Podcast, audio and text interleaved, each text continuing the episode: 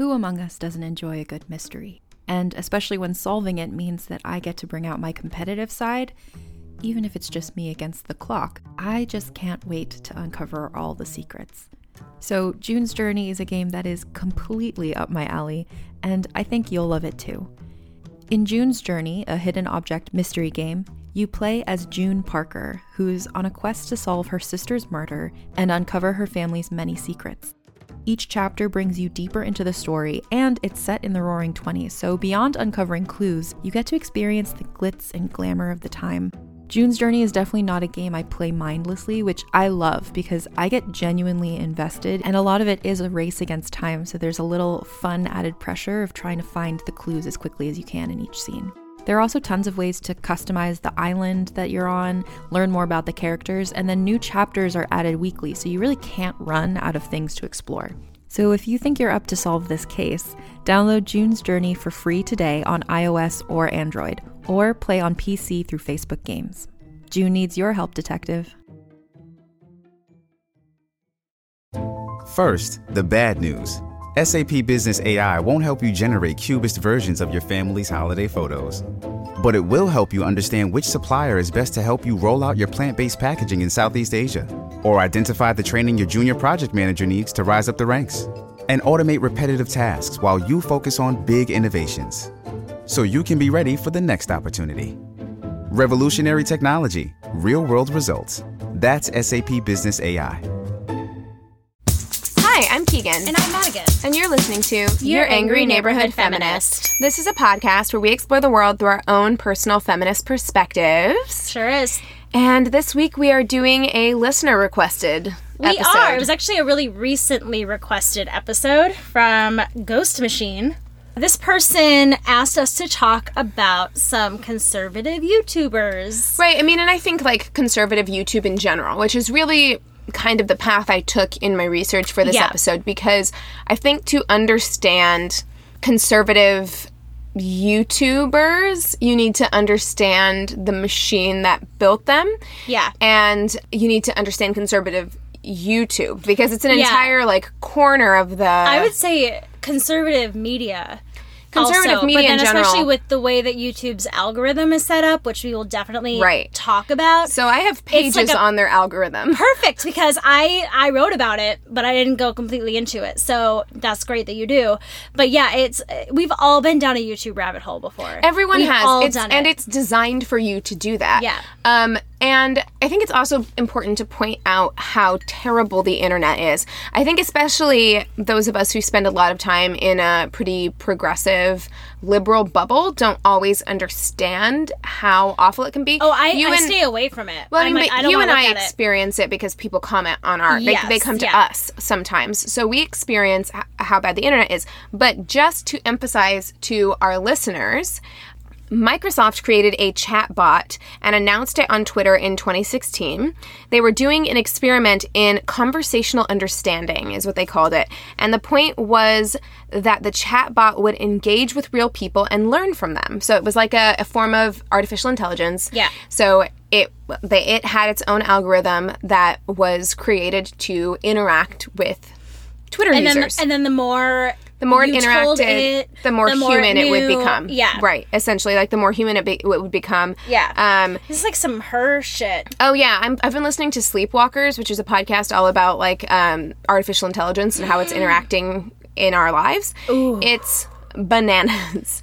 Oh my god, that scares me so much. It's- I, I it's very to think scary. about it to be honest. It, it's very scary. It, it can also be very helpful. Yeah. But it, it's very scary. Yeah. So, yeah, it would evolve and change from its interactions just like real people do. So, Microsoft released this bot onto Twitter and it asked Twitter users to Twitter users to engage it in casual and playful conversation. This is what they said. Hey, Mm. here's our bot. Engage with it in just, you know, regular casual conversation. Everyone's gonna be like sexually explicit and hateful. The bot began engaging with users at 10 a.m. on one day. By 2 a.m. the next day, so less than 24 hours later, it tweeted Bush did 9 11, and Hitler would have done a better job than the monkey we have now. Donald Trump is the only hope we've got. less than 24 hours on the internet. That should go to tell you what a cesspool our internet is. I'm sorry, I shouldn't be laughing when it was like just your face when you did that pause before you read it too. I was like, this is gonna be great. Well, I mean, seriously, I'm gonna, let me read it again. Read it again, please. I need to hear it again. Bush did 9 11, and Hitler would have done a better job than the monkey we have now. Donald Trump is the only hope we've got.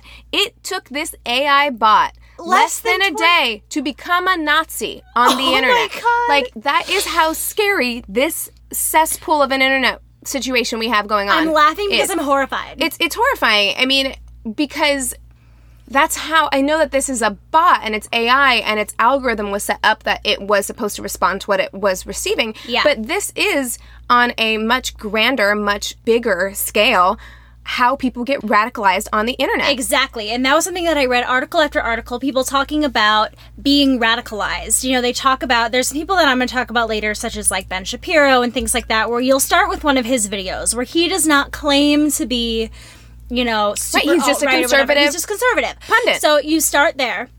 And then YouTube will automatically go to the next video, and the next video, and the next video, and the next video. And So- suddenly you're in this crazy alt right universe where you are receiving all of this media where these people are saying and they've been quote unquote brainwashed. red pills. You've been red pilled. Yeah. It's kind of like what we what we talked about before. I feel like though for that to happen you have to have some sort of like susceptibility to it because I don't think that if I I think that I would just be in a corner rocking myself and crying if I watched that much alt right Well, hatred. I think it's like anything else. Uh, You and I are coming from a very strong counter viewpoint. So Yeah. it's going to be very difficult for us to be radicalized. If you are not and you're kind of open to hearing new ideas, I think if you start. but that would make you susceptible then. Yeah, absolutely. I think if you start.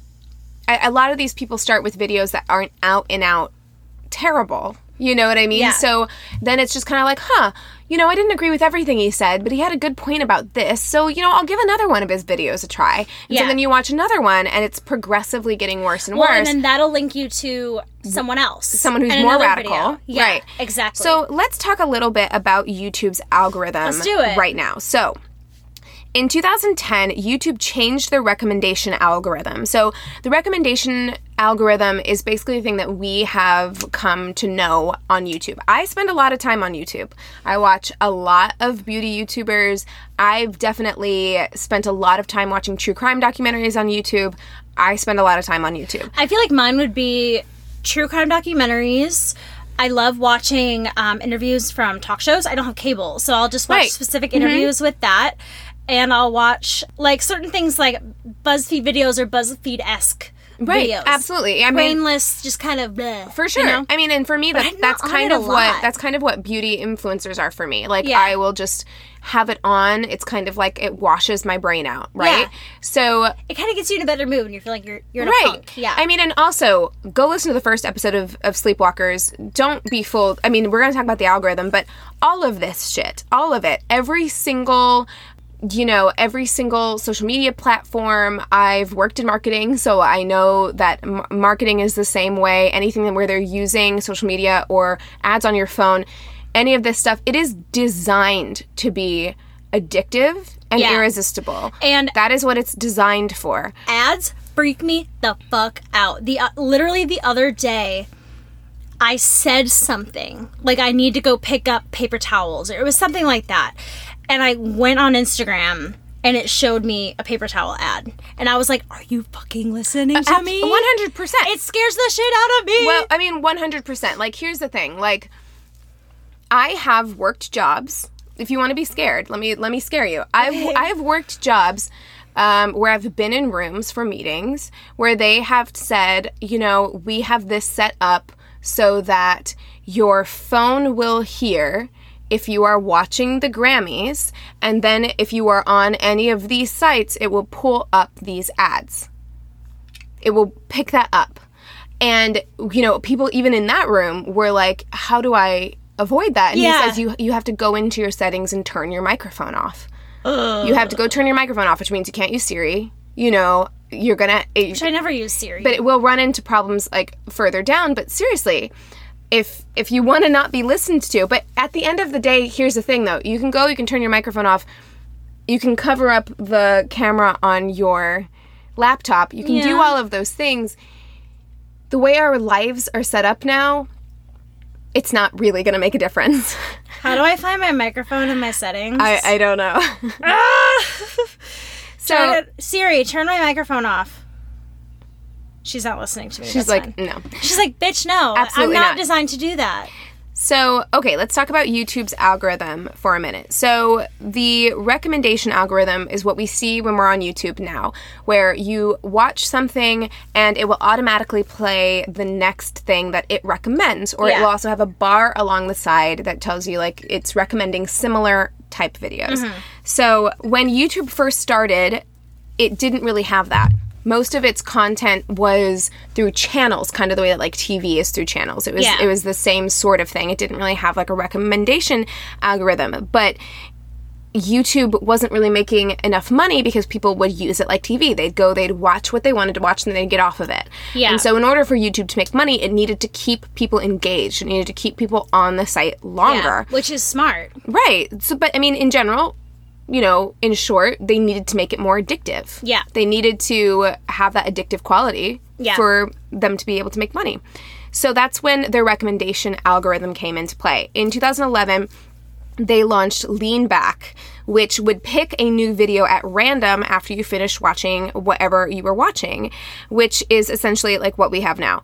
So the first Lean Back would select new videos based on the number of views a video received. So it was based entirely on views. It didn't matter how long you stayed on that video. None of that mattered. If you What clicked about the on content? it, it didn't matter. Really? It didn't matter. So it was that's like why this is our top like viewed video right it's now. why Here like it is. clickbait you know thumbnails or headlines would get you a lot of views which is how you know youtube calculated things at that Got it. time so in 2012 the engine switched from recommending videos a lot of people had watched to recommending videos people spent the most time on. So it switched to better content, better content like clickbait, thumbnails and stuff didn't matter as much because Yeah. it would recommend views like for people who had spent a long time on each video. Yeah. So if you watch the video all the way through, I gotta say that up. there's still clickbait where you'll click on something and you'll be waiting for that specific moment to happen, Right. and then it, it doesn't happen, and you're done with it, and you're like, I just wasted But five you minutes know, of my life. It, it makes a lot of sense for somebody who spends a lot of time on YouTube. Now that I know that, Yeah. I'll see like, oh, I want to watch a beauty YouTuber talk about this thing, and they've put it in the title of their thing.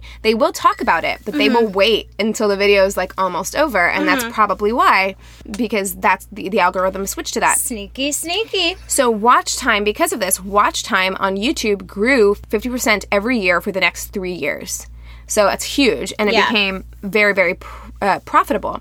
However, and this is from a, a Guardian article, quote, much has been written about Facebook and Twitter's impact on politics, but in recent months, academics have speculated that YouTube's algorithms may have been instrumental in fueling disinformation during the 2016 presidential election. Yeah. YouTube is the most overlooked story of 2016. Uh, Zeynep Tufekci, Oh, I have that too. Oh, really? A widely respected sociologist and technical critic tweeted back in October its search and recommendation algorithms are misinformation engines. Yeah. It is YouTube is the most popular platform for alt-right and far right are more likely to say they are radicalized by consuming online content. So like if you are part of that community, if you're on like the 8chan and the 4chan and any of those websites or whatever, a lot of times the links will bring you back to YouTube Right. to continue that cycle of watching these videos. And they say that most of the, um, like you just said, most of the information that these people are getting and that we got, especially during the 2016 election, were happening on YouTube. And whenever you would watch a video like one of Trump's speeches or anything like that, a lot of times eventually it would lead you back to these other things that were similar to it. Right. I mean, and I think I have the numbers in here somewhere. Oh, yeah. So if we're talking about like the election in general, the 2016 election, I think that's something that a lot of people point to because, you know, Facebook, uh, you know, famously came under fire for its involvement in mm-hmm. helping Trump win the 2016 election by failing to stop fake news from being circulated on the site. Mm-hmm. YouTube kind of did a similar thing. Shortly after the 2016 election, a group of researchers conducted a study trying to measure which candidate was recommend, recommended the most during the 2016 election. They found that a Clinton search on YouTube led to mostly anti Clinton videos. The pro Clinton videos were viewed many times and had high ratings, but represented only 20% of all recommend, recommended videos. Yeah. The vast majority of political videos recommended by YouTube were anti Clinton and pro Trump because those videos got the best engagement. Yeah. Um, and it's kind of the same reason why, because of this algorithm, and we'll talk about. There was a new AI called Reinforce that was introduced later, which which also really played into this outside of Lean Back. But these algorithms, they it- it's the same reason why conspiracy videos tend to get a lot of views. So you can search for something genuinely wanting to know more about it, and it will pull up conspiracy videos, and all of a sudden you've been radicalized into believing in flat Earth or Yeah. whatever because Yeah. It's pulling up these seemingly legitimate looking documentaries Right. and then you're watching one after another and listening to people talk about it and it's starting starts to to make convince sense. you It that starts to make sense to you. maybe that makes sense Well, and what's interesting, I was reading about these different like quote unquote takedown videos where um, these people like let's let's use the 2016 election as an example where Donald Trump is taking down Hillary Clinton. A lot of times those videos will get a lot of attention because there's the people that are that already feel that way that want to watch it and want to learn more. And then there is the news coverage that's talked about it. And then there's the people like you and I who would watch those videos because we're curious as to what these people are saying or just our perverse need to know. You know what I mean? That there's people like us or left-wing people that would then watch those videos which then gives those people more more views more power more publicity which brings them up Right. I mean, and especially like when you're talking about people like Alex Jones, for instance, like Alex Jones was a huge one. Like these algorithms definitely pointed um, to and helped reinforce uh, his platform hugely because if you were to watch something one that gets thrown around a lot is like Joe Rogan. Yeah. Because he's not necessarily like a conservative political figure, but he has a massive reach. He's got a huge podcast, right? Yeah. Um, he has this huge reach, but he has also been known to have conservative, very far right conservative people on his show to Right. talk to them. So if you watch Joe Rogan, it might suggest one of those other videos. Maybe it's an Alex Jones video that comes up. Yeah. Alex Jones comes up a lot actually, which I'll, I'll talk about in a little bit. There's a there's a man who worked for Google named um, Guillaume, I think it's French, Guillaume Chaslot, and he tweeted in 2018 that the algorithms that he worked on at on Google recommended Alex Jones videos more than 15 billion times. Wow. Because Alex Jones was very prolific. Prolific. He had a lot of videos that came out. So if you searched, if you wanted to watch news footage on Sandy Hook, Alex, Alex Jones, Jones. videos saying that that's a false flag attack and these are actors would come up. Right. Well, and also it's like when he's making that many videos, anything you Google then will show up. If he's putting out that much Right, content- exactly. He's so prolific. He has so many pieces of content. And then once you do start watching his videos, they're four hours long. Right? What? Some of them are long. Like some of them are several hours long. So Oh my god. you start watching them, you have it playing while you're cleaning the house, you're doing whatever, and suddenly you're hours into view time as far as YouTube is concerned. And so it's going to push Alex Jones videos up through the recommendations because it's giving them money because people are spending a long time watching these videos. So it's it's a very scary state of affairs and then all of a sudden now you think that you know the water is turning the frogs gay What? is that not something you didn't know that? I'm sorry, what? That is an actual Alex Jones conspiracy theory. the water is turning the frogs. Yes, gay? that there's fluoride in our water and it is turning the frogs gay. Does now it work? Does it work on people too? I- He- you know, he didn't say, but or at least What? I don't think he said he could have. you didn't watch his four-hour video? He about rants fr- a frogs being gay. Dude, honestly, I'm here of, for gay frogs, 100. percent First By of all, way, I support gay frogs, but one of the funniest but most horrifying things you could do if you want to like learn about this stuff is Behind the Bastards has like a four part series on Alex Jones. Yeah. And they play so much of his like audio. It is banana. This man is insane and you Yeah. have to believe, but he has millions of followers. Yeah. So you have to believe that the only way he has this many followers is because these people have been radicalized. Because Yeah. there's no other way that you would believe this shit or you would listen to a clearly crazy person. Yeah. Like this man is clearly insane. Yeah. Truly. By the way, Max and I listened to Behind the Bastards, um, Hitler and Hollywood Oh, yeah? episode on Yeah. the way back from Idaho. It was fantastic. Yeah, Gonna be listening to them more. He's pretty good. He's pretty good. So let's talk about a, a little bit more about Guillaume Chaslot. So he's Okay. an ex Google engineer, and he worked on the recommendation engine. And he believes that the priorities YouTube gives its algorithms are dangerously skewed. He said in this Guardian article YouTube is something that looks like reality, but it is distorted to make you spend more time online. The recommendation algorithm is not optimizing for what is truthful or balanced or healthy for democracy. Watch time was the priority, he recalls, when they were working on this algorithm. Mm-hmm. Everything else was considered a distraction. Mm-hmm. And so Google claims that they fired him because he wasn't good at his job, but he claims that he was fired because he kept voicing concerns over the potential that YouTube had to radicalize people. Right. He's like, this is only going to reinforce certain beliefs. Yeah. And we're not putting any safeguards in place Yeah. to stop fake news essentially from proliferating all over this platform. Yeah. And in fact, we're encouraging it Yeah. in a lot of ways.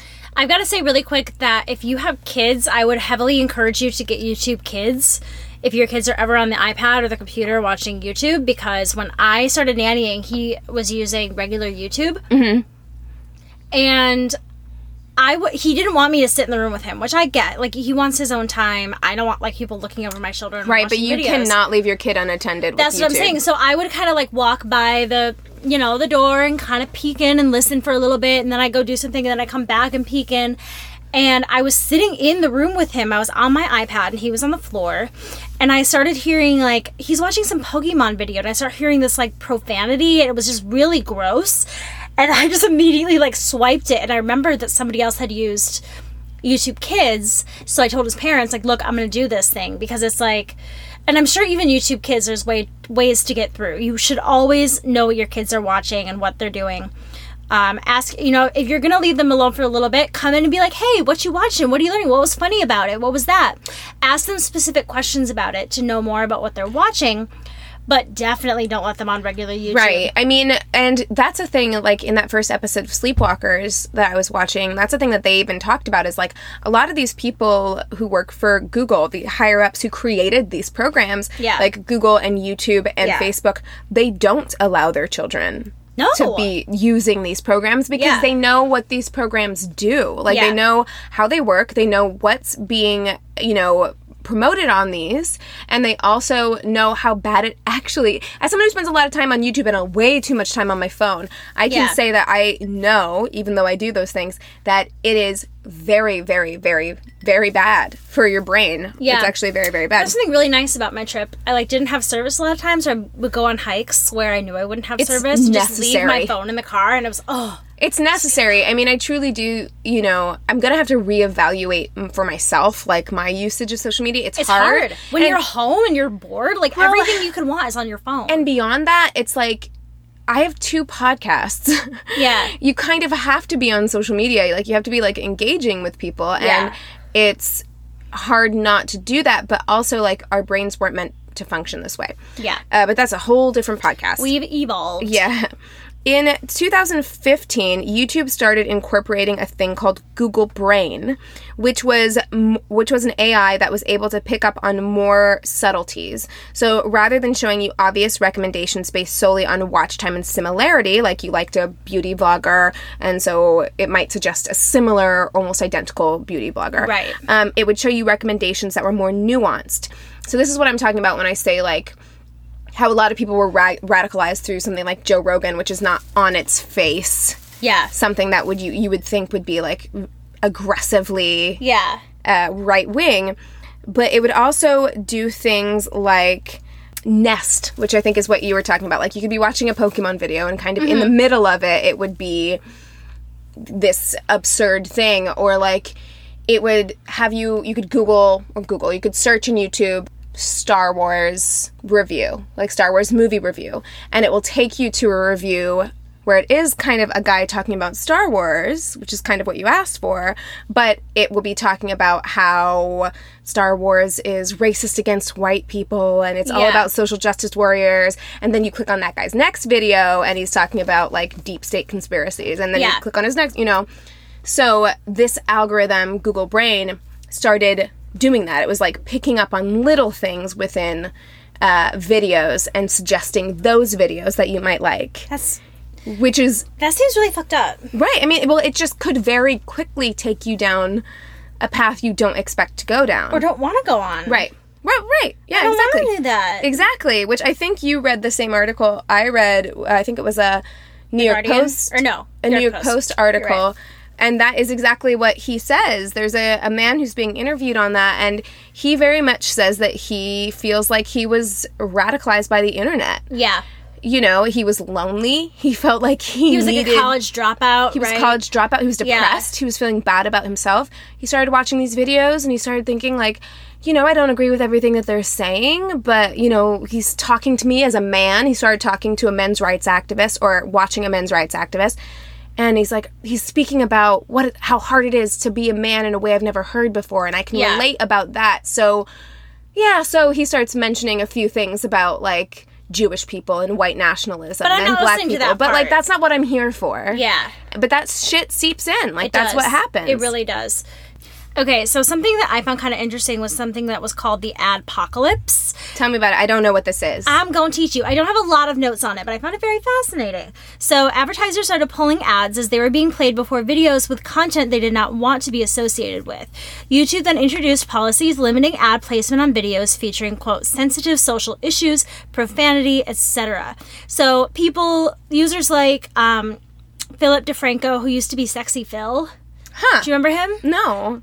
You don't remember him? No. I had a I didn't ever really watch his videos, but I had a friend in high school who loved his videos and now he's like super alt-right conservative. oh no. Yeah, um and PewDiePie, they reported Oh, sharp wow. yeah, sharp declines in their revenues at the start of the boycott. So there's this user named Warski where he started asking for money directly from his viewers because the aftermath of the boycott by using his platform by using a platform called Super Chat which lets viewers send money to content creators during the airing of live videos. And he goes on to YouTube say, does that too. It lets you send money, like if you're doing live videos. but I, yeah, I mean, I guess it, it sounds like it's through that. Hmm. oh, It oh, sounds like it's through YouTube. Okay. Yeah. But it's something called Super Chat.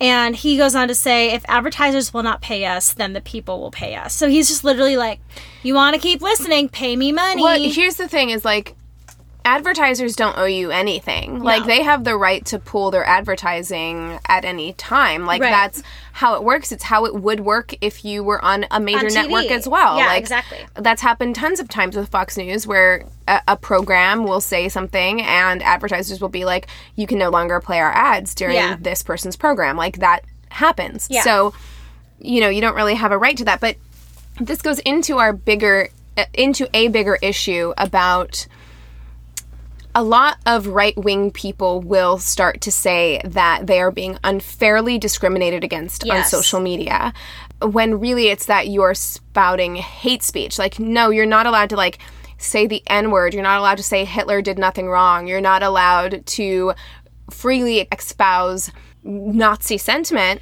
right. online. but it's that whole, it's the First Amendment free speech thing that everybody will always But rely free on. speech and hate speech are not the same. Exactly. But regardless, I feel like in this society we have this whole like other sidesing happening all the time. And so what's happening is that now YouTube can decide what is sensitive content. Yeah. And it can start blocking people who are progressives talking about political issues as well, even though what they're talking about is not hate speech. Yeah. Um, so to talk about that a little bit, seriously, like two weeks ago, YouTube just came under some major fire. Yeah. Because um, there was this issue with this right wing comedian, I say that in quotes, called Steven Crowder. So Steven Crowder spent months harassing Vox host Carlos Maza. Oh, yeah. And Carlos Maza uses YouTube as his main platform for Vox. Like he works Yeah. for Vox, but he puts it's the same as like BuzzFeed or whatever. Yeah. Like he puts most of his things on on YouTube. And he called him among other things, and these are not my words. Please don't associate this with me. There's a few things I'm going to say this episode where I'm like, do I say it's it? it's I mean I think we do because I think it's important for you to hear like the types of things these people are saying. Yeah. So he spent months harassing Carlos Maza and he called him a lispy queer. Among other things, other derogatory gay slurs, Yeah. because Carlos Maza is gay. He also, uh, Carlos Maza revealed that Crowder's followers had bombarded him with text messages, emails, tweets. Text messages? Yeah, I, you know, the internet's a scary place. Very. Uh, tweets, a tons of like tons of other things, bullying him, telling him to kill himself, demanding that he debate Steven Crowder on the platform. So he then created a compilation video of all of the things. I mean, Steven Crowder went after Carlos Maza, and it's very odd that he would do that, is be so fixated on one, On one person, person. um, to the point where he's having his, not necessarily having his followers, but his followers are going after him. It's like when people say something bad about Taylor Swift. Right? It's it's stan culture. Yeah. In a very toxic way. So Carlos Maza created a compilation video of all the terrible things that Crowder had said about him and asked YouTube to ban Crowder, highlighting specific sections of YouTube's terms of service that Crowder had violated. Now, Crowder has nearly 4 million followers on YouTube, Okay. which is a lot. Like that should scare people. Like this racist piece of shit, Yeah. racist, homophobic piece of shit has four Four million million. followers, like subscribers on YouTube, and that makes a lot of money for YouTube. So naturally, YouTube chose not to ban him. YouTube responded via Twitter. Uh, about the situation, saying that although the company didn't agree with the statements Crowder made, his content didn't violate the company's policies. YouTube did demonetize Crowder's channel, taking money away from him, but they also demonetized a bunch of other channels for no real reason except for so that it doesn't appear to conservatives as if they're being singled out in any way, which is Oh, they don't want to hurt their feelings. but it's dangerous. Like it is dangerous to say that somebody sharing political news Yeah. that you might not agree with deserves to be demonetized in the same way as someone who is speaking hate on the Yeah. internet Yeah. and threatening people on the internet. Like it is dangerous to equate those two things as the same. We have to stop doing this like other siding, both siding Yeah. kind of like talk. Like it, Yeah. it has to stop. well, it's the current climate that we live in. Yeah, I mean it's part of the it's part of the culture where it's like don't rock the boat, don't make anyone too unhappy. So if you demonetize this person, you have to for whatever reason also demonetize this person over here. I mean, I get it and I don't get it at the same time because, like, eh, there is such a war between the sides going on. And I try to be as conscious as I can be about not furthering that and making it worse. But at the same time, it's like if you're gonna be an asshole But I also think it and be a dick about stuff, I'm gonna I call think you it, out. I think it makes it worse when we pretend like problems on the right, meaning racism, homophobia, threats of violence, Nazism, like these things Yeah. are equal to whatever you deem to be controversial on on this side. Like Bad they are Donald Trump, They are know. not the same. Yes, not. yeah. Calling Donald Trump a piece of shit is not the same thing as threatening violence against Jewish people. Like Yeah. it's not the same. And so I think it's very dangerous to start saying that that th- it's two sides of the same coin. 'Cause it's- Exactly. It's, not. It's not at all. It's not at all. Um, I did some research on some specific users, um, especially ones that Ghost Machine kind of told me to look into. Absolutely. Let's talk about it. So I had never heard of this site called Prager University. Have you ever heard of it? I haven't, but I know of that guy. Okay, it's not a university. Um, Cool. It's not a school. The website says Prager University is not an accredited academic institution and does Oh, not like offer Trump University. Right. Great. And, and does not offer certifications or diplomas, but is a place where you can where you are free to learn. So it's calling itself a university, which is just like mm, no. It's shady. It's like Trump University. Yeah, shady as fuck. Okay, so after the 2016 election, a video called Do You Understand the Electoral College came out, which was hosted by a retired lawyer and television pundit. Tara or Tara Ross. It reached 50 million views two weeks after the election and had a lot of views during the election as well. Um, she doesn't mention that the Electoral College was born of a compromise with slave states or the degree of which it skews the will of majority. Uh, she also claims that it thwarts voter fraud. Um, but it's like Yeah, I it's mean- five minutes long. It's got lots of graphics, quick cuts, sound effects. Like it's one of those really like that's the thing with YouTube videos that freak me out are the quick cuts. Why do people? I mean, I get why they do it, but it's like it freaks I, me out. I guarantee you it comes from some kind of psychological reasoning that It it, like, keeps people like engaged and I've addicted. read it. I've read it somewhere, but there is something about the quick cuts where there's no pauses. There's no. you can't think about anything. Yeah. Right? Like I It's mean jarring. It's in your face. It's very like but but but but but. yes. I know what video you're talking about too. Yeah, videos on that website include topics such as police brutality, how police are not biased against black men, climate change, man made climate change is debatable. No, it isn't. Yeah. Oh my god, we are all gonna be underwater in like Yeah, 15 years. exactly. Uh, climate change, man made climate change is debatable. Oh, wait, I already said that one. Talks against animal rights and the 15 dollar minimum wage against gender gap doesn't exist, and why the South turned Republican with no mention of race.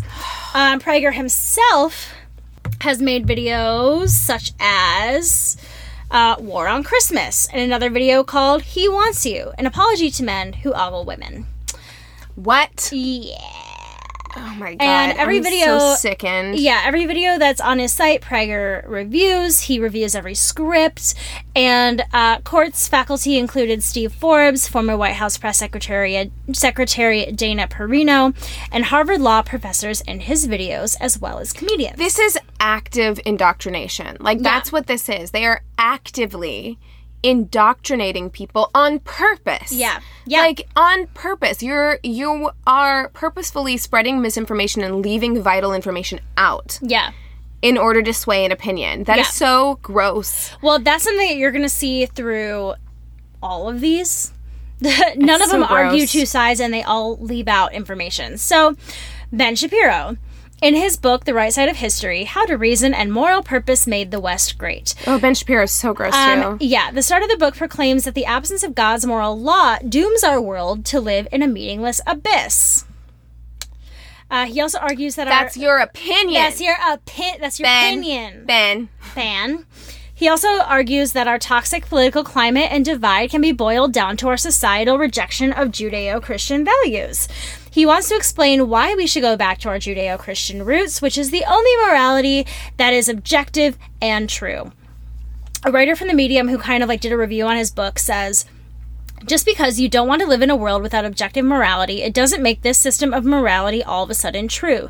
You need to demonstrate where you're extracting these value principles. So he's like, this is the answer. This is the answer. This is the answer. But he's not explaining anything. Right. No, I mean, and that's what I was going to say is like, just because they're your beliefs, that's not an objective truth Yeah. in any way. Like, you need to give me, and and it can never be objective. Like, Yeah. it's there are no facts that back up what you're saying, so you cannot back it up. Like from an academic standpoint, it just it doesn't make any fucking sense. It doesn't. But people aren't thinking about it like that. Well, because if you're saying something that people agree with, they will want to have more of it. They want to be validated. If that's Right, something that you course, agree absolutely. with, you're going to keep reading it to be further Absolutely. validated. So he also has this thing where he like oversimplifies history to fit his claims. Like a quote from the book says, "The USSR rejected Judeo-Christian values and Greek natural law, and they starved and slaughtered tens of millions of human beings.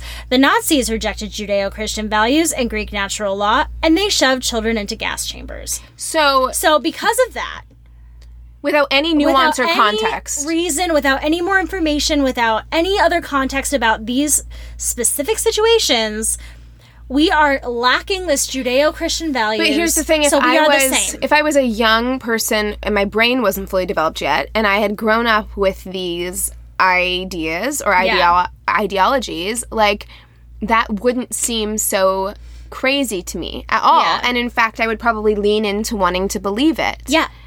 Well, because we want simple answers. We want everything in life to make sense to us. And when we're feeling lost and we feel like there isn't an answer, we go looking for things like religion, political views, um, mentors.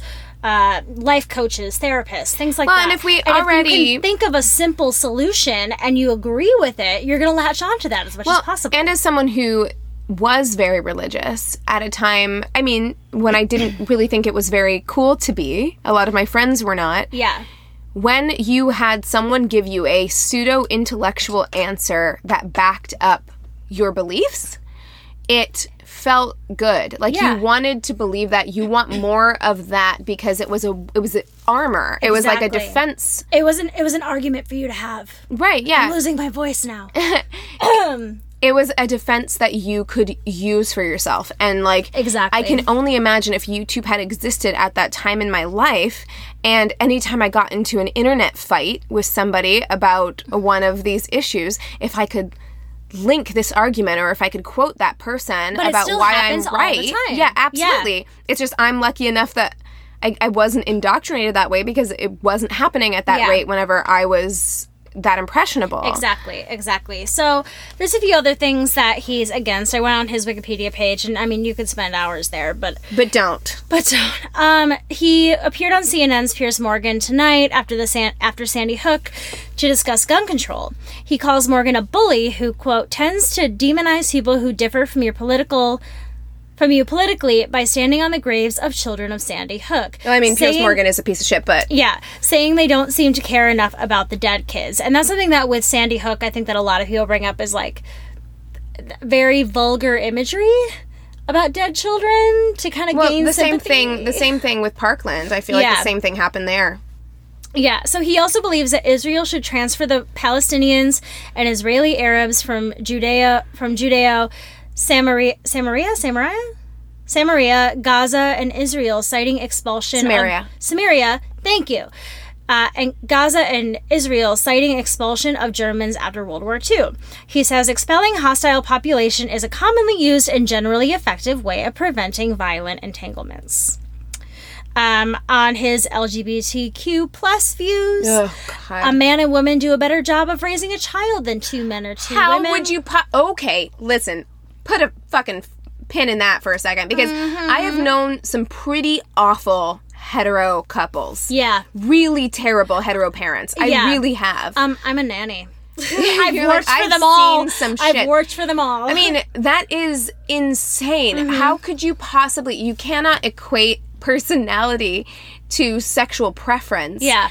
So, how could you possibly make that claim? That is so because bananas. because people believe that there needs to be a, a matriarchal figure and a patriarchal figure in order to make. but okay, would he would work. he say that a heterosexual Satanist couple will do a better job than a homosexual couple with Judeo-Christian values? That would be a very interesting thing for him to speak on. Because like what that is such a dumb blanket Yeah. statement. Um, he says that he does not believe that same sex marriage should be taught in schools, believing it's for parents to teach, and that it is a values thing.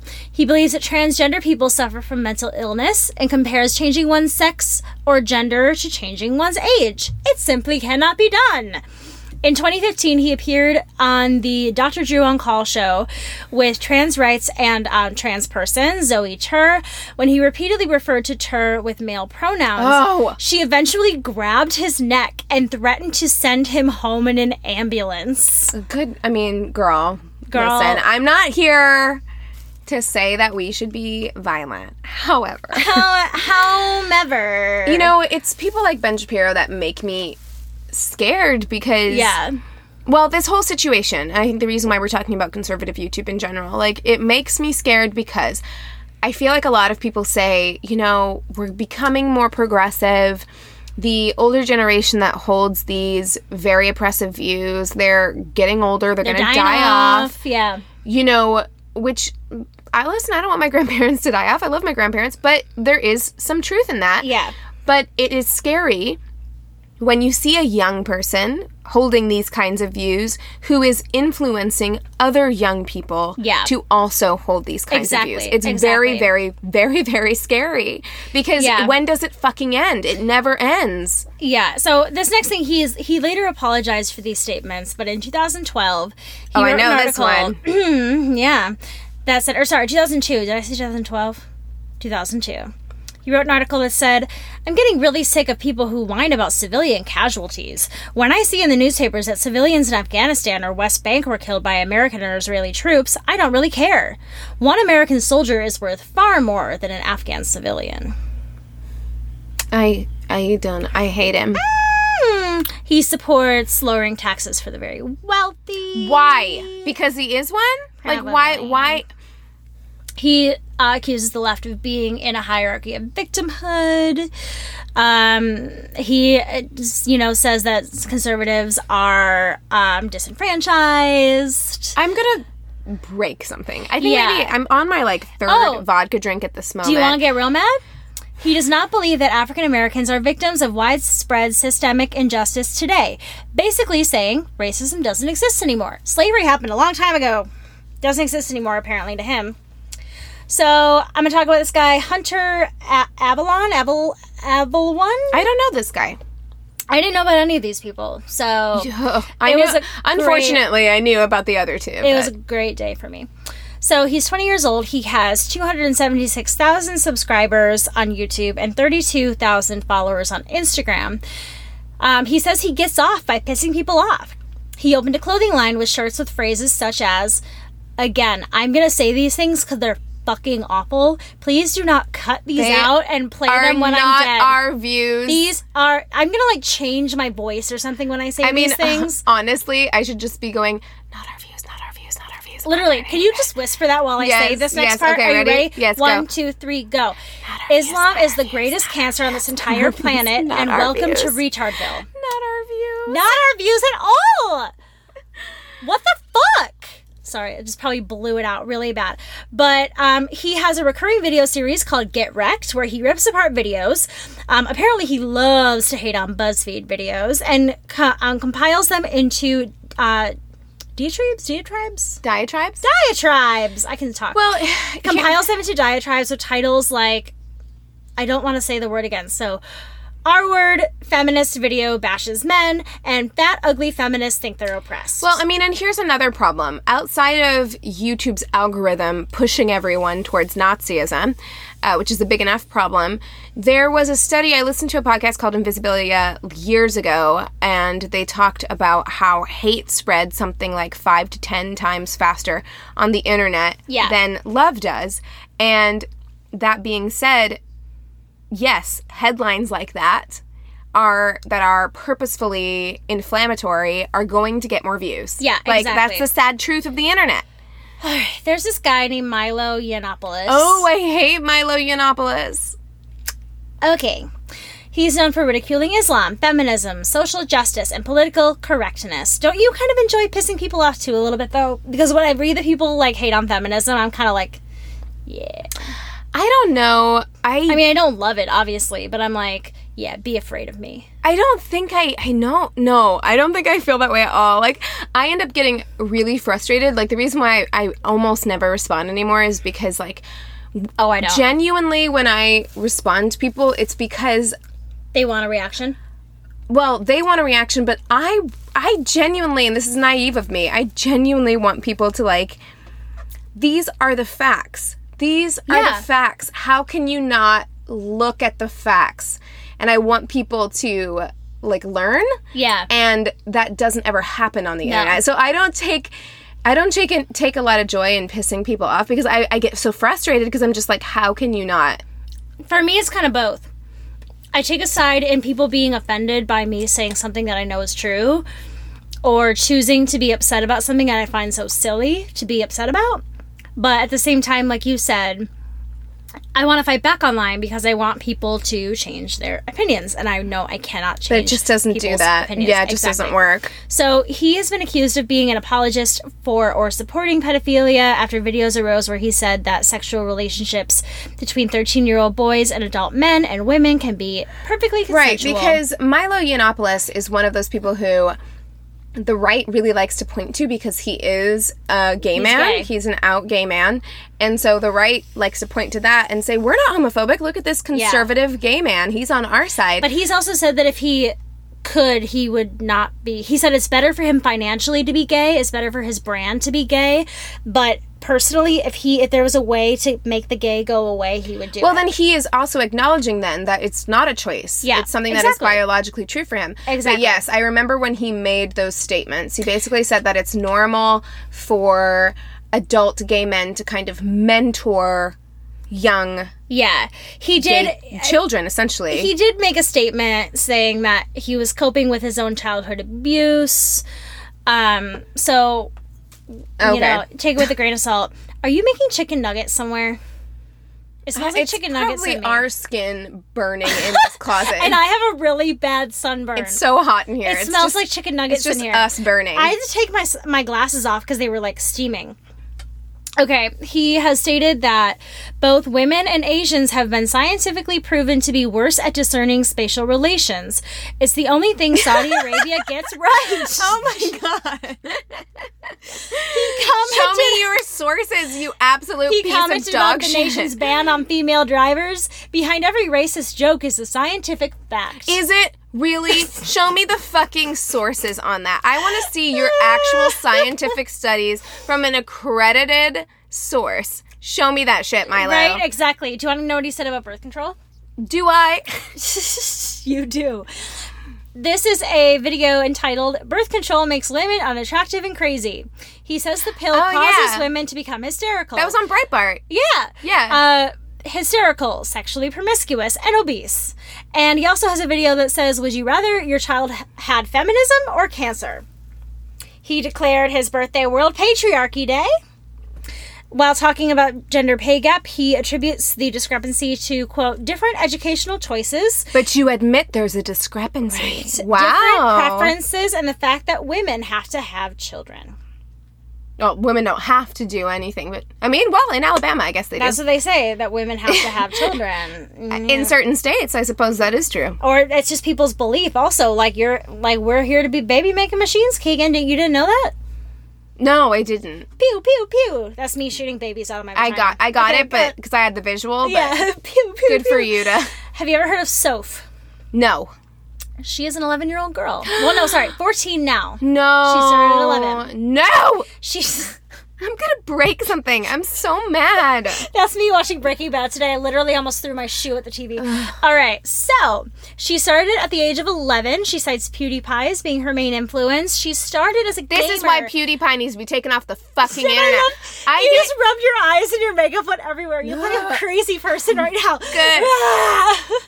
this is why PewDiePie needs to be taken off the internet. I've had like people argue with me about PewDiePie more than like any other YouTuber. They're like, "You just don't understand him. Those quotes were taken out of context. You don't get Oh, it." I don't and know I'm like, anything about him, and I don't care to. I don't care.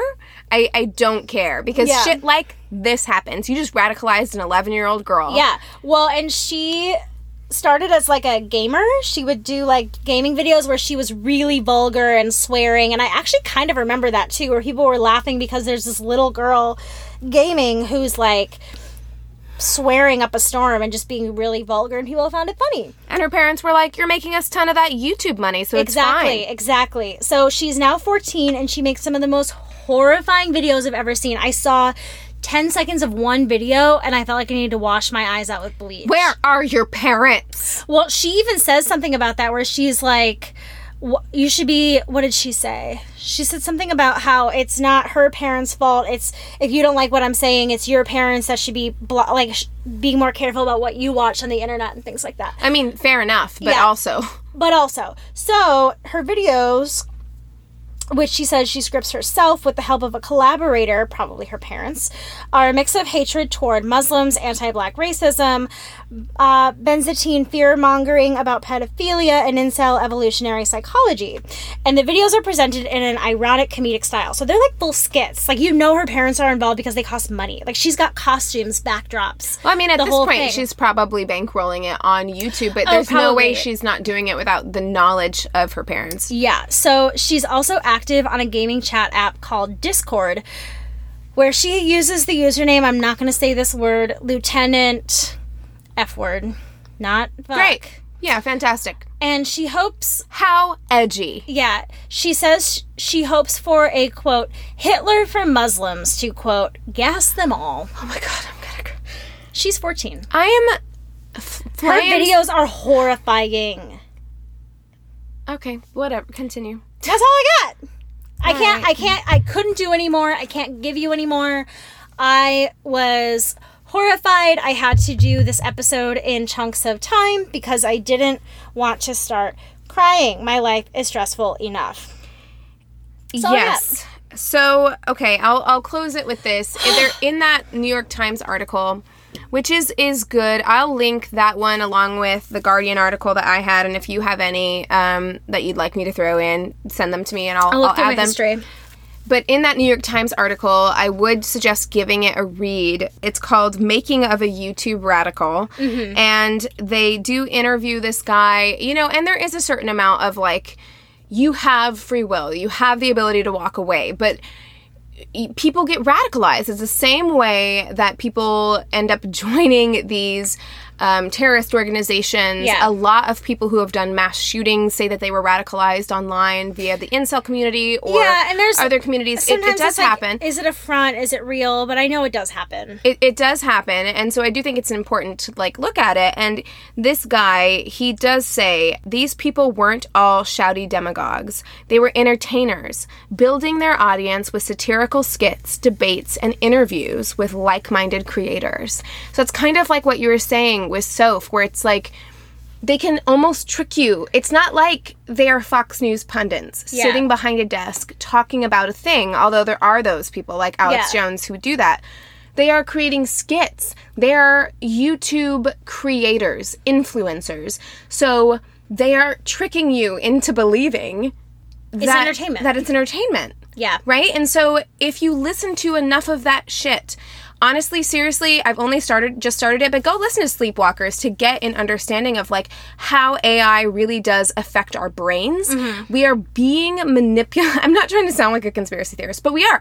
We are being manipulated Yeah. constantly via these like algorithms and if you are not careful about like what you are consuming and what you are allowing your children to consume then you might have problems like this. Yeah. You might end up suddenly, like a couple of we- uh, you know, a couple of years from now, suddenly you're believing in some weird ass fucking frogs are gay conspiracy theories. I'm just saying. I just my brain went back to the tweet that that robot said. Oh yes, yeah. Bush did 9/11 and Hitler did nothing wrong, and yeah, absolutely. You know that that really, honestly, take that clip from this podcast. Yeah. play it anytime you need to remind yourself that the internet is a disgusting Disgusting. porta potty of a place. I was gonna say garbage place. Porta Yes. potty is a better Yes. description. disgusting. All right. Well, I'm about to melt like the Wicked Witch at the end of the Wizard of Oz. I'm gonna have right to now. change before I go to bed. Like I am like in my pajamas, but I'm sweating. It smells like straight chicken nuggets in It here. does. It's What do you smell good. it too? I smell something. I It smell chicken like, nuggets. Kind of smells like fried rice. Oh, I smell chicken nuggets in the oven. Like you know the the ones, the frozen ones you get in the grocery store. I can't Shaped remember like the. dinosaurs. No, no, no. They're just regular strips. So probably they're that brand. Same too. thing. It smells like that in here. So Straight up Tyson chicken nuggets. That's the one. Okay, we figured that out. You guys, thank you so much for listening for another episode. Thank you to Ghost Machine for giving us this idea for the episode. We greatly We hope you like it. Let us know. Um, we have a few more episode suggestions. So if we haven't responded to your suggestions, we've read them. We're aware of them. They're being logged into our list of episodes for the future. We will get to them eventually. Um, so thank you, thank you so much for the suggestion. Um, I really hope that you guys loved our coming out episode again this year. We've gotten a lot of great responses, especially from people who sent in stories, which makes me uh, so happy Me too. so so happy. But if you either were a little too afraid to send it in or missed the deadline or anything like that, we will always take your coming out stories. We're always game for more sister solidarity stories. Episode suggestions, just sending us thoughts on our episodes, or just wanting to send us something that you want us uh, that you want to tell us that we can chat with you about or chat with on the podcast, feel free to email us at neighborhoodfeminist at gmail.com. Catch us or direct message us on Instagram at Angry Neighborhood Feminist. We are also hoping in the near future, probably in the next couple of months, to get a Patreon. Mm-hmm. So we are thinking about doing kind of like one overarching theme for bonus episodes for our Patreon. So if you have suggestions for that, Oh, yeah. or are interested in that in any way, we would love to hear from you. So, Oh, so definitely let us know if that's something that you are at all interested in. We will also be giving away like merch uh, via our Patreon. So let us know. I'm very excited. Very, very excited. More on that to come when we have more information for you to give. So we, you can also catch us on Twitter is where I think I was at. We are at YANF Podcast. Y-A-N-F. Podcast. Get us on Facebook. We have a business and a group page. You can rate and review us on our business page. You can chat with your fellow ragers on the group page. Um, you can also rate and review us on Apple Podcasts. We love that very much. And you can also listen to us on Radio Public. That's another thing we love very much. Yes. We greatly appreciate it. So, you guys, before I completely melt into a puddle, I hope you enjoyed this episode. With all that being said, we encourage you to rage on. Bye. What does feminism mean to you? During Women's History Month, come explore feminism and how it's playing out in real life with season two of Thread the Needle, a monthly podcast. I'm your host, Donna Schill. I use my background in journalism and draw on women's life experiences to add to the conversation on topics that matter to fellow feminists like you. Now, in its second season, listen to new episodes each month as we explore finding yourself through divorce, battling call out culture, questioning our ideas about masculinity, and discovering why girls' confidence plummets in their preteens. Guests include Stephanie Coontz, historian and author of Marriage a History, April White, author of Divorce Colony, and Loretta Ross, professor on white supremacy and call out culture at Smith College. Listen to Thread the Needle on Apple Podcasts, Spotify, or wherever you get your podcasts.